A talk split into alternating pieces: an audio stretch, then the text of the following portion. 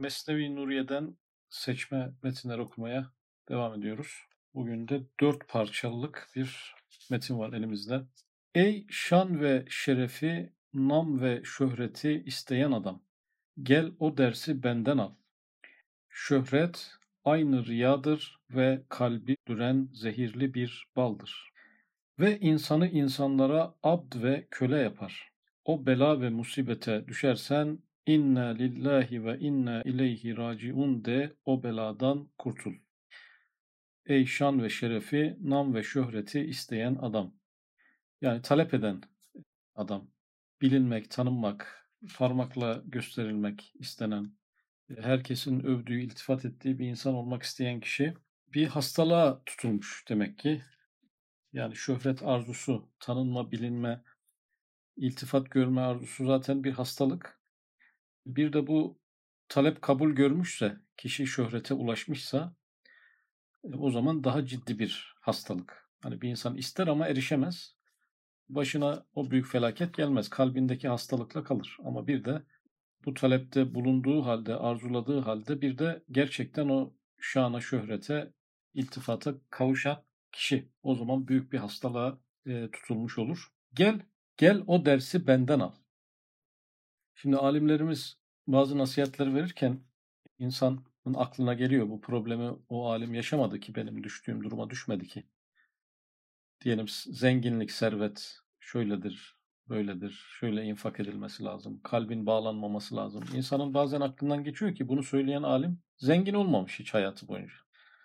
Ee, veya bir alim hapishaneden bahsediyor, sabredelim diyor, dayanalım diyor ama hiç hapse düşmemiş.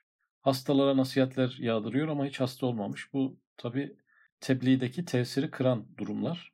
Şöhret hastalığı, tanınma, bilinme hastalığı konusunda da bir nasihat verecek. İnsanın aklına gelmesin ki bu nasihatı veren hiç şöhrete kavuşmamış.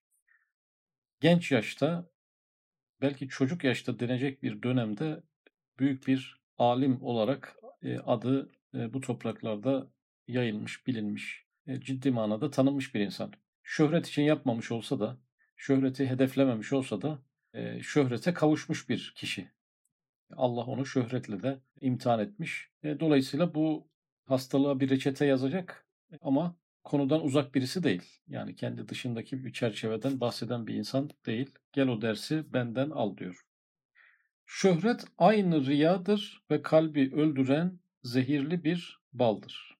Şöhret aynı riyadır. Hani iyi şöhret, kötü şöhret diye de hiç ayırmadı. Şöhret dediğin şey riyadır, gösteriştir.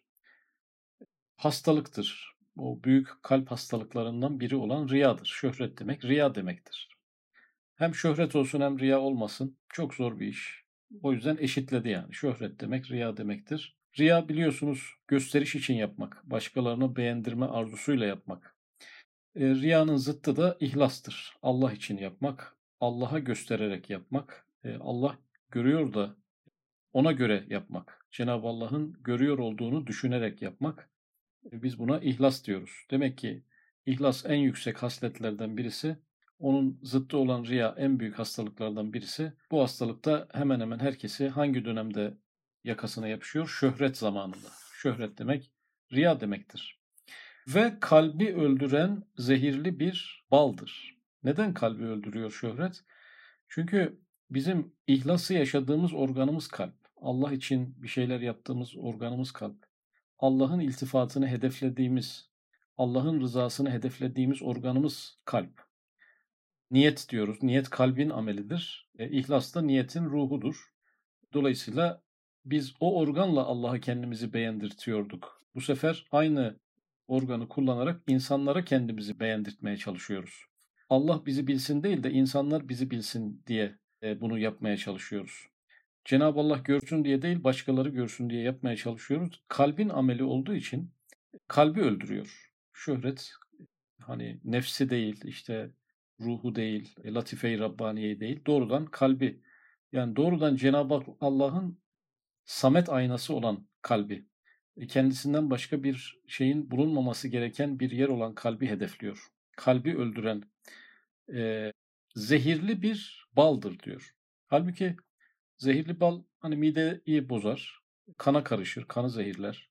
Kalbi en son etkiler. Ama bu dolaylı bir şey işte. Yani şöhret içindeyken insan bunu bilmez. Bu şöhretten şunu anlamayalım. Yani böyle dinden uzak konulardaki şöhreti algılamayalım. Dinin içerisinde de bu var. Yani dindar bir insan da dindarlığıyla şöhret olabilir. Herkes onun dindarlığını düşünerek onu tanır bilir. Hep iltifat eder. Bu da bir şöhrettir. Dolayısıyla zehirli bir bal evet mideye girse de kalbe kadar ulaşıyor. Demek ki insan bunu doğrudan fark edemiyor. Kalbini öldürdüğünü hemen fark edemiyor. Zehirli bir bal. Yani demek ki tatlı geliyor. Tatlı geldiği için de bunda bir arıza vardır düşüncesi oluşmuyor. Zehirli bir gıdadır demedi. Bal tam zıttıyla bir şey koydu. Bir imaj koydu. Ve insanı insanlara abd ve köle yapar. Normalde insan Allah'ın kuludur, Allah'ın kölesidir. Ama şöhret insanı başkalarının kölesi haline getirir. Başkalarının kulu haline getirir. Halbuki şöhretli insan o başkalarından daha üstün gibi duruyor. E, sahneye çıkmış, yüz binler onu alkışlıyor. Onların kölesi değil de onların efendisi gibi bir pozisyon varken e, neden abd ve köle dedi? Çünkü aslında sahnede olan o, herkesin beğendiği, iltifat ettiği o ama görünürde böyle, hakikatte öyle değil. Hakikatte o nasıl bir köle efendisini sürekli memnun etmeye çalışır? Onun iltifatını kazanmak için çok gayretler sarf eder. E, burada da e, şöhretli insan köle, hitap ettiği kitle de efendi olmuş oluyor. O hitap ettiği kitle alkışlarıyla, tebrikleriyle, takipleriyle onu baştan çıkartıyor ve ona istediği şeyi yaptırtıyorlar. Artık o kişi üretimlerini, çalışmalarını Allah rızası için değil de o kitlenin yeniden onu beğenmesi için, daha çok beğeniye ulaşması için yapıyor. Demek ki köle efendi ilişkisi gibi. Yani şöhret sahibi insan kendisine şöhreti kazandıran kişilere bir borcu var. O borcu ödemek adına sürekli onların beğenilerine oynuyor, tribünlere oynuyor. Onların beğenmeyeceği işlerden kaçınıyor. Onlar neyi seveceklerse onu yapmak zorunda kalıyor. Demek ki bu bir kölelik. Ama abd ve köle diyor. Abd ve köle. Şimdi köle efendisinin dediklerini istemeden de yapar. Hoşuna gitmeden de yapar. Sıkıla sıkıla da yapar. Ama abd abd isteyerek, arzulayarak, severek e, yapar. Dolayısıyla şöhretli insan kendisine şöhreti sağlayan kitlelerin ona biçtiği elbisenin içerisine girmek, ona çizilen yolda yürümek, ondan bekleneni vermek adına seve seve, candan ve içten bir şekilde kendini harap ediyor. Sadece köle değil, aynı zamanda kul. Kul ve köle olmuş. Aslında sanki o kitleler onun kulu ve kölesi gibi bir görüntü altında tam tersi. O, o kitlelerin kulu ve kölesi olmuş durumda. Başka bir risalede de şöhret malı olmayan şeyi insana mal eder. Yani o hayranlarını kendisine ait insanlar gibi görmeye başlar. Kendisine ait varlıklarmış gibi görmeye başlar. O bela ve musibete düşersen. Şimdi bu şöhret bir bela ve musibetmiş. Halkın beğenisi bir felaketmiş. Hatta ihlasla ilgili bir bahiste e, bazen halkın iltifatı, beğenisi ihlassızlıktan gelen bir mücazattır, bir cezadır diyor aslında. Şimdi bela ve musibetleri biz dünyevi bela ve musibetler ve manevi bela ve musibetler diye ayırabiliriz. Dünyevi olanları hastalıklardır, musibetlerdir, darlıklardır ama manevi musibetler dediğimiz şey nimet görüntüsü altında da geliyor. İstidraç görüntüsü altında da geliyor. İnsanı Allah'tan koparıyor, maneviyattan koparıyor ama dünyevi olarak nimet. Aslında onlar hakikatte musibet. Öbür hastalık ve musibetlerse görünürde musibet ama hakikatte nimet. Dolayısıyla bu şöhrette bu musibetlerden bir tanesiymiş. Düşersen inna lillahi ve inna ileyhi raciun de. Bu hadis-i şeriflerde bir musibet anında söylenmesi tavsiye edilen bir ifade. Aynı zamanda bizde gelenek olmuş. Birisinin ölüm haberi bize ulaştığı zaman e, bu ifadeyi kullanıyoruz. Elmalı Hamdi yazır. Buradaki ayete inna lillahi biz Allah'a aitiz manasını vermiş. İnnal Allah'a aitiz ve Allah'a döneceğiz. Dönüşümüz onadır. E, bazı alimler de inna lillahi biz Allah içiniz. Allah içiniz yani. Ne yapıyorsak Allah için yapıyoruz. Şöhretin tam zıttı bir meal. Ve inna ileyhi raciun ve dönüşümüz ancak onadır. Yani Allah için olmak, ihlaslı olmakla alakalı da bir meal verenler de olmuş. Fakat niye bu vefat edenlerle ilgili haberden sonra okuduğumuz şey şöhretli bir duruma okuyor? Çünkü onun ölmesi lazım. Yani eğer böyle bir şöhrete ulaşırsan kendini öldür. Yani ne manada öldür? O şöhreti bırak, terk et. İmam Gazali Hazretleri gibi terk et. Üstad Hazretleri kendisi de bunu yapmış. Bu o kişiyi eski Said demiş yani. İnna lillahi ve inna ileyhi raciun. Eski Said'e bazen eski Said'den miras kalan gibi ifadeler kullanıyor mesela. Vefat etmiş ayrı bir insanmış gibi. Yani bu seviyeye gelirsen Allah rahmet eylesin de sanki biri ölmüş gibi yeni hayatını e, şöhret üzere değil ihlas üzere kur şeklinde bu ifadeyi anlayabiliriz. İnna lillahi ve inna ileyhi raciun de o beladan kurtul. Evet bu büyük bir belaymış. Kalbi öldüren zehirli bir balmış. Gel o dersi benden al diyor. Üstad Hazretleri çözümünü kendi vermiş oldu. İlem eyyuhel aziz. Dualar tevhid ve ibadetin esrarına numunedir. Yani tevhidin, ibadetlerin bir iç yüzü var, bir sırrı var, bir arka planı var, bir manası var. O manalara en iyi neyle ulaşırız? O manalara en kısa yoldan nasıl ulaşırız? Tevhid ve ibadetin bizi getireceği yere nasıl geliriz? Dua ederek geliriz. Yani dua öyle bir ibadet ki tevhidden ve diğer ibadetlerden beklenen son netice her neyse dua bizi oraya hızlıca götürüyor. Dua etmek demek tevhide ve ibadete onların manalarına ermek demek oluyor. Tevhid ve ibadette lazım olduğu gibi dua eden kimse de kalbinde dolaşan arzu ve isteklerini Cenab-ı Hak işitir deyip kadir olduğuna itikat etmelidir. Bu itikat Allah'ın her şeyi bilir ve her şeye kadir olduğunu istilzam eder. Demek ki dua iki kanatlı bir ibadet. Cenab-ı Allah her şeyi bilir. Çünkü ben duayı mırıldanıyorum. Bazen içimden ediyorum. E, içimdeki talebi bile biliyorsa Cenab-ı Allah, benim dışarı çıkarmadığım bir cümleyi bile biliyorsa her şeyi biliyordur. Bilmediği hiçbir şey yoktur. Demek ki dua bizi Cenab-ı Allah'ın bir vasfına götürdü. İkincisi her şeye kadir. Biz dua ederken kendi sınırlarımızı aşarız. Cenab-ı Allah'ın kadir ismine dayandığımız için kendi kapasitemizin üzerindeki konulara da geçeriz. İmkansız konularda da dua ederiz. Bu çünkü Cenab-ı Allah'ın Kadir isminin yaşanmasıdır. Ve biz Kadir ismine bir ayna oluruz. Demek ki dua Cenab-ı Allah'ın hem Alim ismini hem Kadir ismini hissetmemize neden olan ve bu Alim ismi ve Kadir ismini hissedersek tevhid ve ibadetten murat neyse, maksat neyse ona erişmiş olduğumuz bir ibadet. O yüzden dua dinin özü, maneviyatın özü, ibadetlerin özü ve tevhidden ve ibadetlerin özünden uzak olan birinin de kolay kolay yapamayacağı bir iş. Diğer alıntımız İlem eyyuhel aziz. Zikreden adamın feyzi ilahiyi celbeden muhtelif latifeleri vardır. Bir kısmı kalp ve aklın şuuruna bağlıdır. Bir kısmı da şuursuz yani şuurlara tabi değildir.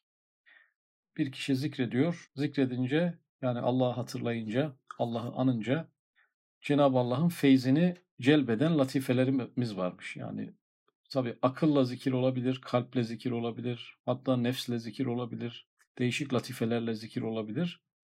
Muhtelif değişik şekillerde latifelerimiz var. Bunlar Cenab-ı Allah'ın feyizlerini kendi üzerimize çekiyor. Değişik değişik latifeler, değişik feyizleri üzerine çekiyor.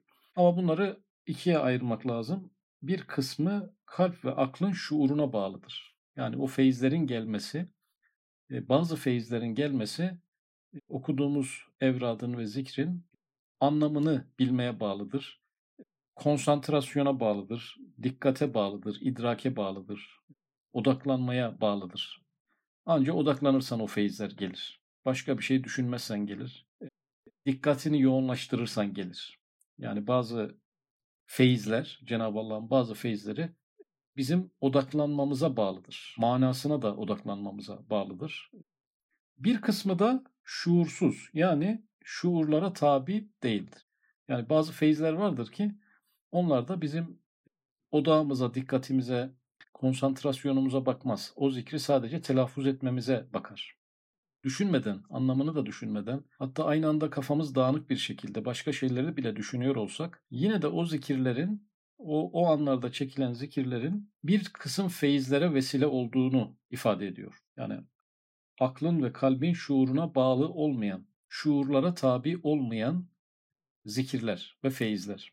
Mesela insanlar enstrümantal müzik dinlerken de bir söz yok, mana da yok ama bir farklı bir hale giriyorlar yani. E, dolayısıyla e, zikirlerin bir kısmı da şuura bağlı değil. Bir de şöyle düşünebiliriz. İnsan evrad-ı esker okurken dikkatli manasını düşünerek konsantrasyonlu bir şekilde okursa pek çok latifesi gıdalanır. Pek çok feyze erişir. Ama bu evrad-ı eskarı gafletle okursa yine de bazı feyizlere erişir. Bazı latifeleri gıdalanır. Hepsi olmasa bile, az sayıda olsa bile mahrum kalmaz, boşa gitmez. Min haythu la yeş'ur usule gelir. Binaenaleyh gaflet ile yapılan zikirler dahi feyizden hali değildir. Gaflet ile yapılan zikirler de feyiz verir insana. Çünkü manaya odaklı olmayan latifeleri vardır insanın. Bu manada insan gafletle namaz kılsa da namazın hakikatinden bir hisseye sahip olmuş olur. Gafletle Kur'an okusa da Kur'an'ın e, manasından, ruhundan bir hisseye sahip olur. Az bir hisse olmuş olsa da e, hissesiz kalmaz. Bunu Üstad Hazretleri iyi ki hatırlatıyor. Çünkü çok idealist, mükemmelci insanlar vardır. Böyle okuduğunu anlamazsa, odaklanamazsa, verim alamazsa o etkinlikleri bırakmak ister. Ama değil mi ki namaz mecburidir, sürekli kılınacak. İster gafletli olsun, ister gafletsiz olsun o namazlar devam edecek. E, bu manada konsantre olamıyorum, bir haz alamıyorum, bir feyiz alamıyorum diye ibadetleri bırakma gibi bir tehlike olabilir. Üstad Hazretleri bize böyle geniş bir çerçeve çiziyor. Gafletle bile olsa feyizden hali değildir ama keşke gafletle olmasa. Keşke hiç dünya kelamı düşünmeden olsa, keşke manalarını da bilerek olsa, keşke tam bir konsantrasyonla, imanı nazarla olabilse ne güzel. E, nurun ala nur bir namazda insan belki 10 yıllık ibadet feyzini bile çıkarabilir. Bunun önü açık e, ama en dipteki o gafletli namaza da yer var. O da namazdır yani. Ona namaz değildir diyemeyiz. İlem eyyuhel aziz. Kelime-i tevhidin tekrar ile zikrine devam etmek, kalbi pek çok şeylerle bağlayan bağları, ipleri kırmak içindir. Bu kelime-i tevhid, la ilahe illallah çok telkin ediliyor.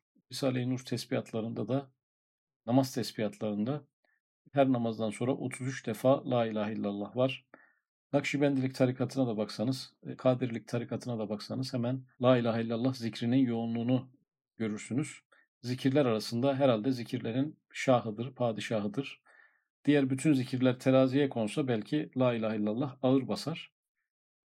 Bu manada La ilahe illallah acaba bizde neye sebebiyet veriyor? Neyi çözüyor? Bizi hangi noktada tedavi ediyor?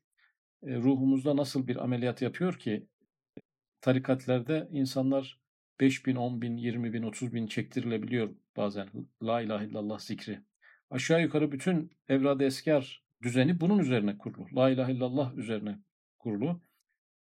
Bu kalbin bağlarını kesmek gibi bir iş yapıyormuş bir taraftan. Kalbin pek çok şeylerle bağlayan, kalbi pek çok şeylerle bağlayan bağları, ipleri kırmak içindir. Şimdi kalbimiz Allah haricinde bir şeylere bağlanmış e, o bağlantıları kesemiyoruz. Kesemedikçe de bize acılar ve azaplar veriyorlar. Şimdi hem bağları dedi hem ipleri dedi. Şimdi bağ ve ip. Aslında bağda biraz düğüm falan olsa gerek. E, onun çözülmesi biraz emek gerektiriyor. Konu ip olursa da emeğe ve çabaya, zekaya değil de bunu, o ipin kesilmesine ihtiyaç var. Biraz daha sert bir ameliyat sayılabilir. Dolayısıyla bazı şeylere bağlılığımız küçük bir operasyonla hallolabilir. Bazıları biraz daha sert bir operasyon e, gerektirebilir. La ilahe illallah zikri bu ameliyatın adeta bir aleti gibi. Ve nefsin tapacak derecede sanem ittihaz ettiği mahbublardan yüzünü çevirtmektir. Şimdi az önce ipler kesildi. Yani bağlar kesildi. Güzel. Kalp şimdi e, o tapma derecesinde sevdiği, bağlı olduğu şeylerden bağları ve ipleri koptu. Ama bağlar ve ipler kopsa bile kalbin bir yüzü var, veçi var. Oraya da dönebilir, buraya da dönebilir. Yani bağları kesildi ama mesela biz elimizle dokunduğumuz bir şeyden elimizi çekebiliriz. Ama gözümüz halen onunla bağlantıdadır. Bu ipler kesilince de kalbin e, yüzü onlara yine dönebiliyor. Bağları olmasa bile. Peki o zaman ne olacak? Mahbublardan yüzünü çevirtmek. Bu sefer ikinci bir operasyon. La ilahe illallah'ın ilerleyen seviyeleri tekrar eden e, zikirlerle bu sefer yüzü de bir başka tarafa çevriliyor. Bağları kesilmişti zaten. Bu sefer yüzü başka bir tarafa. Başka tarafta tabii Allah. Allah'a döndürülüyor. Mahaza yani bununla beraber zakir olan zatta bulunan hasse ve latifelerin ayrı ayrı tevhidleri olduğuna işaret olduğu gibi onların da onlara münasip şerikleriyle olan alakalarını kesmek içindir. Yani zikreden kişinin her hassa ve latifesinin ayrı bir tevhidi, ayrı bir şirki varmış. Mesela hasse dediğimizde mesela korku. Korku bir histir. Korkunun bir tevhidi vardır. Allah'tan korkar, başka şeylerden korkmaz. Korkunun bir de şirki vardır. Başka şeylerden korkar, Allah'tan korkmaz. Ya da hem Allah'tan hem başka şeylerden korkar. Veya sevgi diyelim. Yani sevgi Allah'ı da sever, başkalarını da sever. Ama sevgi de tevhid tamamen Allah'ı sever, başkalarını da Allah'tan dolayı sever. Veya endişe veya aşk veya merak. Bunların her birinin ayrı birer tevhidi, ayrı birer şirki var. Hepsinin tevhidi nedir, şirki hangisidir, o şirk nasıl çözülür gibi uğraşacağımıza e, La ilahe illallah zikri bütün e, bu ayrı ayrı tevhidleri yerine getiriyor. O ayrı ayrı şirklerden de kurtarıyor. Peki binlerce latife, binlerce hasse var. Demek ki zaten La ilahe illallah'ın bir kere değil, bazen bin kere okunması, tekrar tekrar okunması, sürekli okunmasının sebebi her bir La ilahe illallah'ın ayrı bir hasseyi, ayrı bir latifeyi tevhide erdirmesinden dolayıdır. Biz namazdan sonra 33 tane La ilahe illallah çekiyoruz. Aynı La ilahe illallah değil. Onların her biri ayrı bir latifeyi tevhide erdiriyor. Her biri ayrı bir latifeyi şirkten kurtarıyor. Bu yüzden tekrar ettiriliyor zaten. Demek ki tekrar da tekrar değil. Yani zahirde tekrar, hakikatte tekrar değil.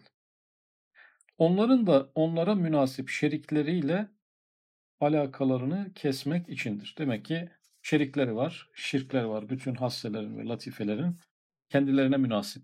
Hepsi de kendilerine uygun ayrı kategorilerde.